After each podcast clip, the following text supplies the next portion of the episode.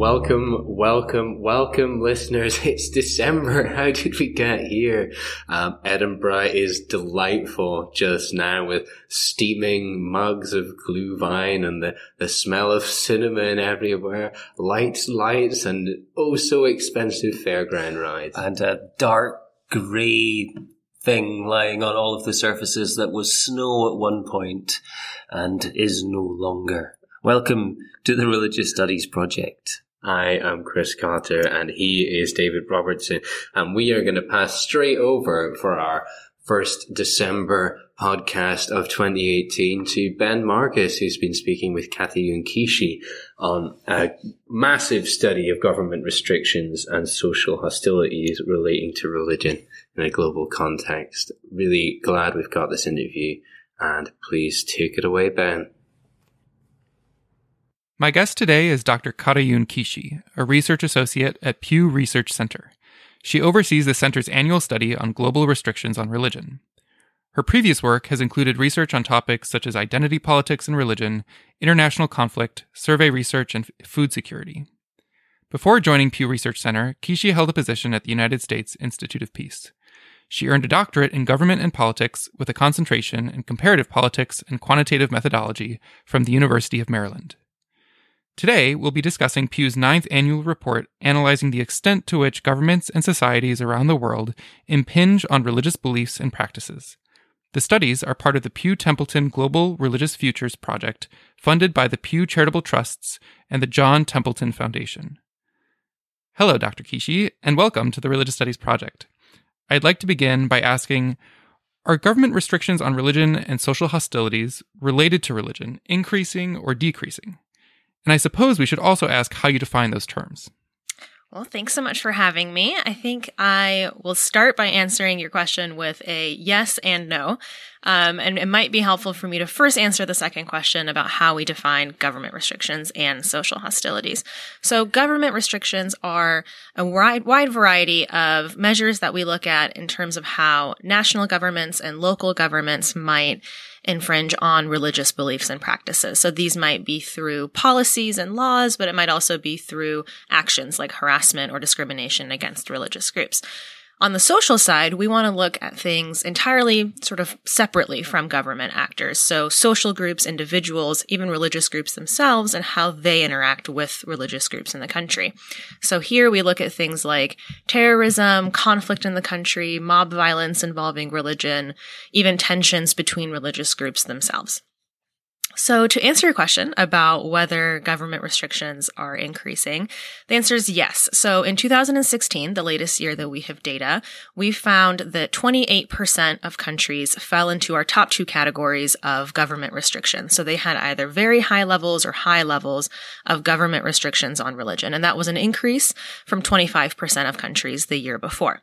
Now, when we look at social hostilities, there was actually no real change. So 27% of countries fell in those top two categories, but 27 country, 27% of countries fell into those categories in 2015 as well. So while we saw sort of stagnant levels of social hostilities around the world, we also, we saw a slight increase in government restrictions. Now, something to point out though is that we look at 198 countries around the world each year and 28% of those fell into the very high or high categories for government restrictions. That means a large subset fell into low or moderate levels of government restrictions. And the same thing happens with social hostility. So that gives you a little bit of context in terms of how many countries fall into the very high levels and what countries people are concerned about. But also keep in mind that a very large share of the world's countries actually have low to moderate levels of government restrictions or social hostilities involving religion.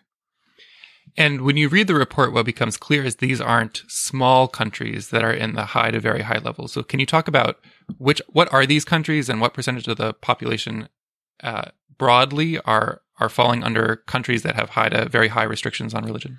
Yeah, that's a good question. So, a lot of the countries that are in these categories are actually the most populous in the world. So, places like India, India had the highest levels of social hostilities of any country in the world in 2016. Places like China had the highest level of government restrictions on religion in 2016. So, when you look at all of the countries that have very high or high levels, it's something like 8 and 10 uh, of the world's population live in countries that have higher, very high levels of restrictions. Now, take that with a grain of salt, given that restrictions in these countries do not impact everyone in those countries in the same way. Often it's religious minorities who are targeted and who bear the brunt of these types of either government restrictions or social hostilities. But yes, definitely when you look at the 25 most populous countries in the world, many of them do fall into those higher, very high categories. And I just want to note for our listeners that North Korea is not on the list. Is that right? Correct. Yes. We look at 198 countries and territories. So six of the six territories we look at, places like Western Sahara, for example.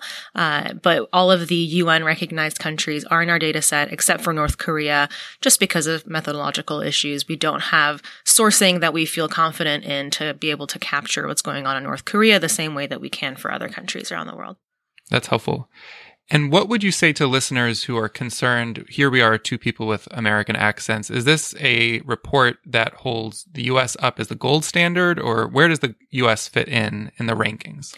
We try not to treat the US really any differently from any country. The only methodological difference when we look at the US is that we have slightly different sourcing. And that's only because the State Department's International Religious Freedom reports that we rely on for all the other countries, the State Department does not produce a report for the US. So we use all of the other 18 or so different sources that we use for every other country, but then we also supplement that for the US with uh, the FBI's hate crime statistics, and then also the Department of Justice's religious freedom newsletters.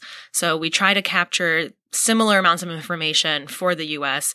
And we also train our coders, since our coders are American, to not introduce their own biases when looking at the US. So stick to what appears in the sources. If they have anecdotal knowledge of things going on in the country, try not to introduce those um, other than in really uh, specific circumstances and that's something, something that's been vetted through multiple different news sources.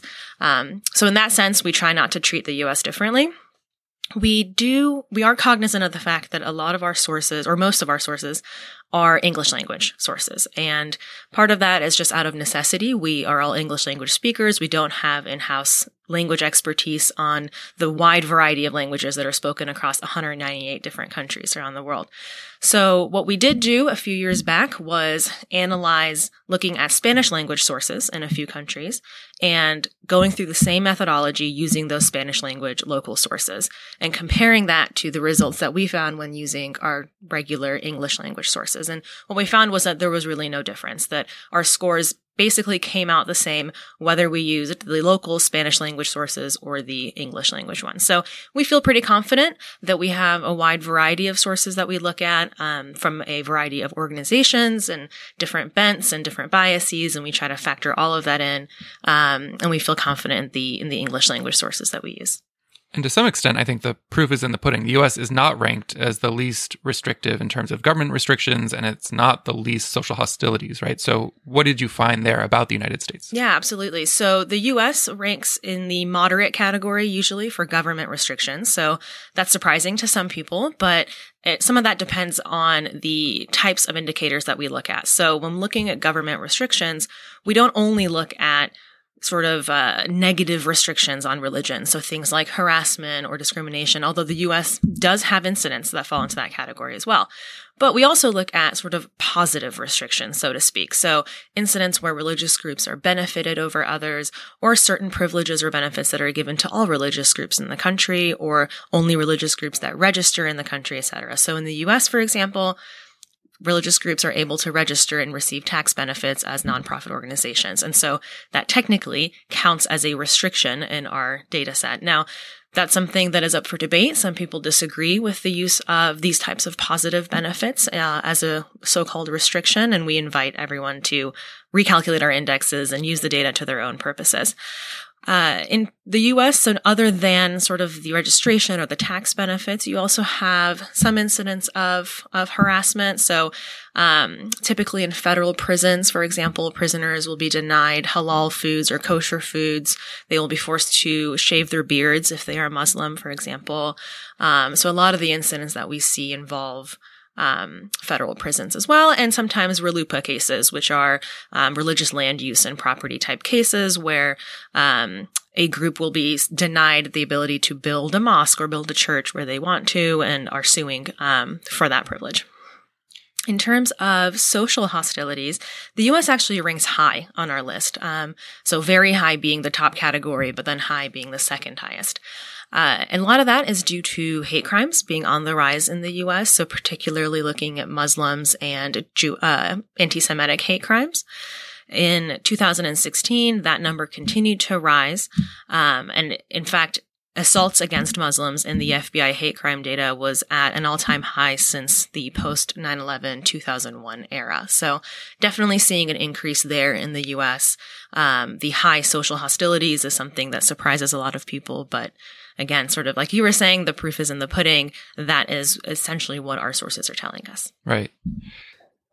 Sorry to interrupt the episode, but we just wanted to let you know to remind you about our Patreon link. Uh, the Religious Studies Project has always been free since its inception, uh, but we know that there's a great problem in academia with uh, people not being paid for the work that they're expected to do, particularly early career scholars. And we at the RSP want to be part of the solution, not part of the problem.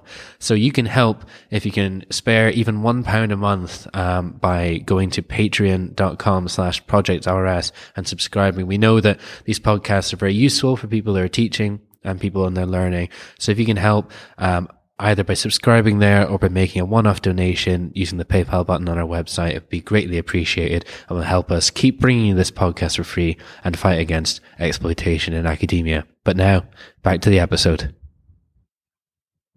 And can you talk about how the US is faring in the region? And I also found it fascinating in the report, you really call out what's happening in Europe. So can you talk about the comparison between the the Americas region and the European area as well? Sure. So the US in comparison with our direct neighbors, so Canada for example ranks pretty low in terms of both government restrictions as well as social hostilities. So the US certainly has more incidents of social hostilities than in Canada. Compared to Mexico, in Mexico you see a little bit more restrictions on things like worship, for example. Um, and so it's not um, there are a few differences there, but it's not perhaps as stark as it is, as it is with Canada. Um, looking at Latin America more broadly, looking at South American countries, again, you see things like restrictions on missionaries, on worship, on proselytizing. Um, it's a little bit more, um, Catholicism is more ingrained in the, in government privileges and receives more benefits. And you don't see that equivalent type of singling out of a certain religion, um, legally in the United States. So a lot of variation, uh, in the Americas, but in general, the Americas actually ranks fairly low compared to other regions around the world. So pretty consistently, the median score or the average score for America, the Amer- countries in the Americas, um, is much lower than the average scores in any other region around the world. You mentioned Europe we often will look at the US and then also look at Western Europe in particular, but also just Europe at large. Something that we really noticed this year or in 2016, looking at Europe, was this rise of nationalism. So both from a government perspective with nationalist political parties or candidates, and then also on the social side, nationalist social groups or organizations. Um, and in particular, we focused on nationalist groups that targeted religious groups around the world. So not looking at nationalism targeted towards certain races or ethnic groups, but in particular against religions. And what we found was that generally nationalism was on the rise around the world, but that was mostly concentrated in Europe. So about a third of European countries had nationalist political parties or candidates that espoused these types of positions and would call for the uh, removal of certain religious groups from the country or the severe sort of cutting down on worship practices of certain religions, typically Muslims. Uh, similarly, with social groups, 32 countries around the world had nationalist social groups or organizations that were actively targeting religious groups. 25 of those were in European countries. So Again, these were both increases from the year before in this type of group's activity, and while nationalism is not a new concept, it was certainly on the rise around the world and particularly in Europe. And it seemed from the report that Muslims are certainly receiving the, the lion's share of the hate directed by these nationalist groups, especially in Europe. But I was surprised to see how disproportionately Jews were represented in the data as victims of social hostilities and government restrictions. Can you talk a little bit more about that? Yeah, relative to their global population size, Jews are very disproportionately impacted by harassment, discrimination, both by governments and by social groups. Year after year, we see that Christians, Muslims, these larger groups uh, are harassed in, in a large number of countries around the world. But then Jews will rank typically third or fourth in terms of the highest number of countries where they're harassed. And especially given how small of a population they are, that's quite remarkable. The, and while we saw a lot of the nationalist groups really focusing on Muslims in 2016 as their target, Jews remained a target in Europe for these groups as well as other uh, social groups as well, just like they do sort of year after year. That hasn't really, there hasn't been a large spike um, in harassment of Jews, in especially in Europe, but it's sort of been at a consistently high level for the past decade. It did seem that there was a trend upward, though, right, for for hate crimes or social hostilities against Jews. Yes, a slight slight increase. So usually one or two countries will be added on each year. So it's not as stark as when you look at harassment of Muslims in the past few years, but it certainly is on the rise. And so we've talked about the Americas and Europe, but the report very clearly shows that still the most government restrictions and social hostilities are in the Middle East and North Africa. And 2016 was an interesting year to be looking at the Middle East and North Africa with the fallout of the Arab Spring and continuing conflicts in different countries within the Middle East and North Africa. What did you see in the data and has it changed at all since the beginning of the Arab Spring? So the Middle East North Africa region is, as you said, consistently has the highest average scores when you look at compared to other regions. So in terms of giving you some context for what the regions are that we look at, it's the Middle East North Africa, the Asia Pacific region, Europe, the Americas, and Sub-Saharan Africa.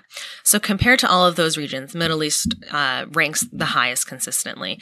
And a lot of that is due to uh, government favoritism of certain religions. So typically Sunni Islam, and then also at the same time, government harassment and discrimination against minority religions. In 2016, something interesting that we we had to make a methodological change for was the conflict in Yemen and actually characterizing the Houthi rebels in Yemen as a government actor as opposed to a social actor as we had the years before and that was bec- that was a methodological decision based on the fact that in 2016 the Houthis controlled enough territory in Yemen that included over half of Yemen's population and so we felt it was appropriate to attribute actions by them as government actions since they had such complete control over that much territory in Yemen. We didn't see huge increases um, in in the Middle East in 2016, but everything was sort of consistently high um, as it has been. But something interesting that we did see in the Middle East uh, in years before was, like you mentioned, the Arab Spring. And so if you look at our trend data for the past 10 years, you see a sudden spike, especially in social hostilities in the Middle East right after 2011, 2012. And then that sort of has gone down again and leveled off to pre Arab Spring levels in recent years, uh, keeping in mind that this is still considerably higher than most other regions, at times doubling the average score of other regions around the world. That reminds me of something that you bring up in the report, which I'd love for you to talk about a bit more, which is the relationship between government restrictions and social hostilities. Do these things seem to be twinned? Uh, if there are higher government restrictions, are there also higher social hostilities all the time, or does it not always pair up that way? So oftentimes we will see them correlated. So if government restrictions are high somewhere, social hostilities will be high, and it's not clear to us which causes which, or if there even is a causal relationship between them. But yes, in a lot of countries, high government restrictions means high social hostilities. There are really important exceptions to this rule. So, for example, China. China is a great example of how a country can have very high levels, and in 2016, the highest levels of government restrictions on religion, and then typically have low to moderate levels of social hostilities. And the Chinese government might tell you that these things are related, right? That having really strict government restrictions on religion and, uh, encourages social harmony in the country and, and reduces social hostilities. We can't really speak to that. I don't know if that is truly what's happening.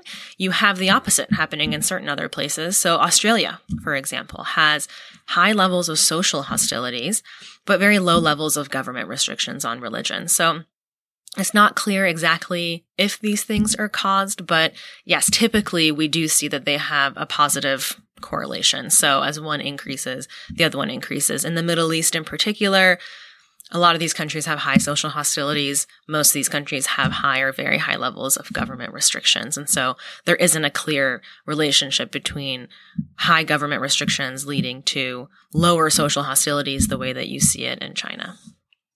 That's really interesting to me. I I wonder if you can talk a bit more about methodology. I wonder if at this moment listeners are wondering what do you actually mean by government restrictions and social hostilities? You mentioned that a little bit earlier, but could you talk about how many metrics do you use for each category and how many data sets or sources that you use uh, to to measure government restrictions and social hostilities sure so let me walk you guys through the entire process start to finish so each year we look at 18 different sources. We wait for all of them to come out for the most recent year of data. So typically we're a little bit lagged. So right now in mid 2018 we are coding data for 2017 for example.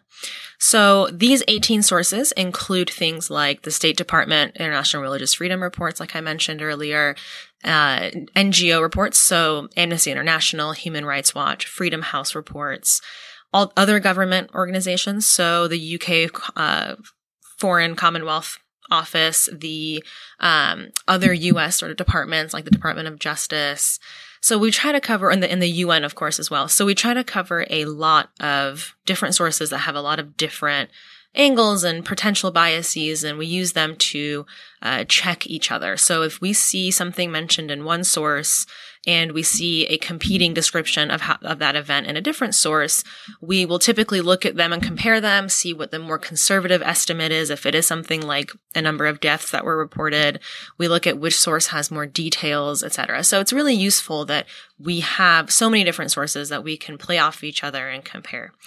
So once those sources are available to us, we have a team of five interns or five coders that come in each year for a 12 week coding process. They look at 198 countries. So each coder is given one country um, and is paired with another coder who is also looking at that same country at the same time, but completely independently. They don't discuss their results. They don't compare as they are going through the process of reading the sources and answering the questions. Once that's over, they get together and they reconcile. So they go through question by question, see what answer they got to. And if there is a disagreement, they talk it through. They come to an agreement on what the correct answer should be. If they can't reach an agreement, they come to myself or to the research analyst on the team and we make a final decision. So once that reconciliation process is over, we then have a score for each country around the world. So let me talk a little bit about what goes into that score. And like you mentioned, what the different indicators are. So for government restrictions on religion, we have 20 different indicators that we look at. I mentioned earlier, these can be things like laws and policies. It can be things like government actions, government treatment of minority groups, etc. Each of these 20 different indicators has a possible score of zero to one. Sometimes the options are just zero and one. Sometimes it's more fine grained, 0, 0.33, 0.67, etc.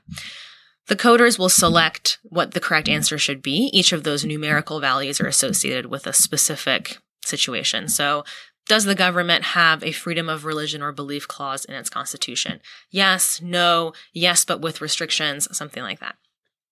Once we have scores for zero, for the 20 different indicators, we can add them up and then divide that score by two. And that gives us an index between zero and 10, with 10 indicating the highest levels of government restrictions.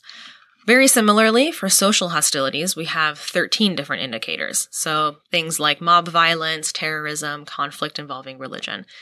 Again, each of those has a maximum score of one. We can add all of them up, divided by 1.3, and we end up with a zero to 10 point index. So when I say something like a country has very high levels of government restrictions, that might mean that they have a score of nine out of 10, for example, on the government restrictions index or the social hostilities index, which is what we call them. So that's essentially the coding process. Um, the 12 week period goes by really quickly usually, and we code all 198 countries, come to a conclusion about them. We might in- include some additional coding variables each year about something that we think might be interesting. So, for example, a year or two ago, we looked at official state religions around the world. So which countries have an official religion, which ones don't have an official one, but sort of prefer a religion over others, which have strict separation of church and state. And that was all taken from data that we included in this coding um, period as well, but were not included in the indexes. The indexes we leave the same each year so that we can compare the trends from year to year. So hopefully that answers your question about Yeah, methodology. It's quite long winded. Very helpful. And I want to make clear that for researchers who are listening, all of your data is available. Is that right? Correct. Yes. All of our data, each year we upload the full data set to our website, pewresearch.org. And we're also always really happy to hear from researchers that want to use our data. If anyone needs advice about how to recalculate our indexes, if there are certain uh, indicators that might be more useful to be taken out of the index for your research purposes, we're always really happy to hear from researchers and to, to help any way that we can. That's very helpful. Thank you. I wonder if you can just mention so you you mentioned that Australia, the United States are very high on the social hostilities. Is that because data is more freely available for the United States and Australia Australia compared to say Iran or or Yemen? Does the availability of data seem to have an effect on which countries are ranked high or low? So that's a great question. And that's something that we were worried about as well, looking at the sourcing that were that was available. And for the most part, each country that we look at does have multiple sources available. There are cases in which the only source that we have available is the State Department's International Religious Freedom Report, but typically those countries are very small, typically very small island nations with populations less than half a million. Uh, and so not only is it that we only have the one source, but typically there's not um, a very high level of government restrictions going on. And what we find is that when there are high levels of restrictions in those smaller countries, typically the other sources that we look at will also cover them. In terms of availability on the ground, in some cases, like in North Korea, Yes, it's just not the case that we can get reliable information for that country, and so we leave it out of the analysis. But for all the other countries that we look at, despite the varying levels of access given to journalists, we feel confident that we have enough information coming out of the country that we can rely on. We've also done analyses in the past looking at the length of the reports, how much information is in our sources for each country, and seeing if the length of the reports and the amount of information is linked to higher levels of government restrictions or social hostility. So, your question about if more information leads to higher levels of um, higher scores, at least. What we found is that that's not really the case, that it doesn't really have an effect on our index scores, whether the reports are longer, whether the sourcing is longer, and there's more information. Usually, the countries that have a lot going on in the country we'll have more sources available and more information about them. Thank you.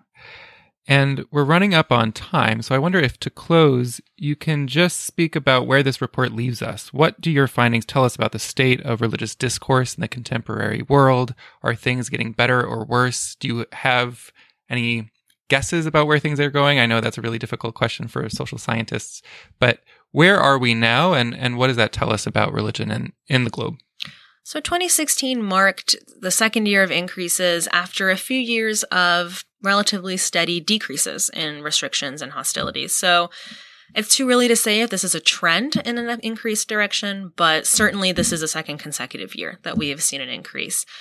Now, we tend to look at things globally and we look at, you know, 28% of countries have very high level or higher, very high levels of restrictions on religion, et cetera. But I always encourage people to look more contextually at the data. So yes, it's interesting to look at the global picture and get a quick snapshot of what's going on, but it's really more useful to look whether at specific countries over time or even in the regional context, looking at how a certain region is behaving, because that can really shed a lot of light onto what the specific religious freedom issues are in that area. So, for example, in the Middle East, it might be something like government favoritism of religion, whereas in Central Asia, it might be governments that are uh, outwardly hostile towards religion and severely restrict it in other ways. And these countries might have very similar scores. I always use the example of Saudi Arabia and China. Both have very high levels of government restrictions on religion, but could not be more different and why that is the case. So it's always really useful to look at the country specific context and to really use your knowledge from other areas of research to shed, to sort of illustrate what the data are that we're showing you as well. Well, thank you so much. Uh, we really appreciated speaking with you today. I hope our listeners enjoyed listening as well. Um, I encourage all of our listeners to go on to the Pew Research Center website. you can go to pewresearch.org. You can also visit religions.pewforum.org and download the report that we've been discussing for free.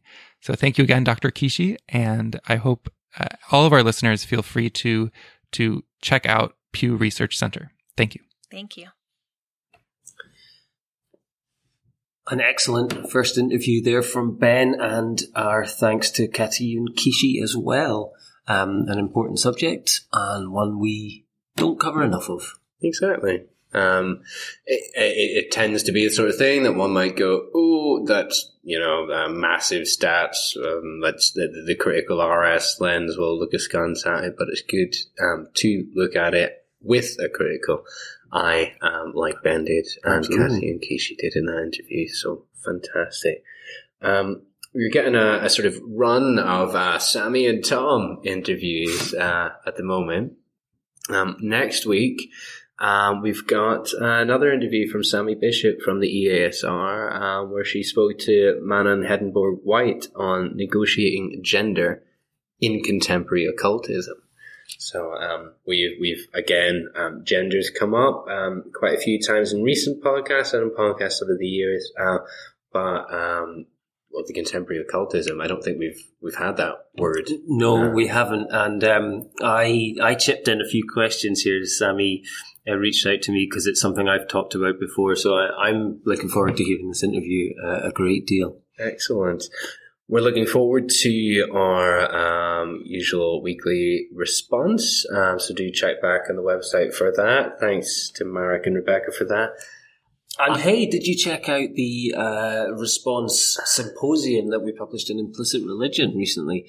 Implicit Religion, if you're not aware, is our uh, journal. Well, I mean, it's Equinox's journal, but we collaborate with them to produce it. I'm one of the editors. And uh, yeah, so we we have a transcript of the interview. Um, well, the one that you did with Teemu. Yeah, well, that Brianne did with Teemu Taira yeah, on um, categorizing religion and looking particularly at the, the people of the bear. That's right, mm. yes. And this turned into a series of responses. Um, Russell McCutcheon, Paul Hedges, a, a, bunch of different really interesting people. Um, and then uh, and then a final response as well. Uh, yeah, um, really, really interesting piece. Great to, to dig even deeper into one of our interviews and um, and really get into the into the weeds. So if you're the kind yeah. of person like me that likes that kind of thing, um, you should check that out. Which reminds me, I really need to to turn my attention back to the the next one that I'm working on. Uh, I have to do a bit of writing for that.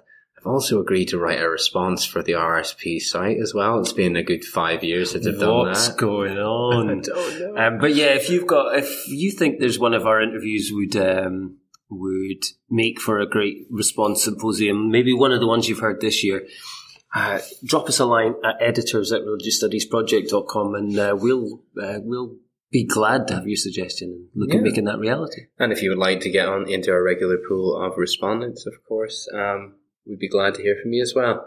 We've teed up next week. It, we're well, uh, you know, we're into December now. Um, I, I, don't think there's anything more to say except just you know keep on trucking and uh, and don't stop believing. Oh, I mean, uh, sorry, uh, don't stop listening.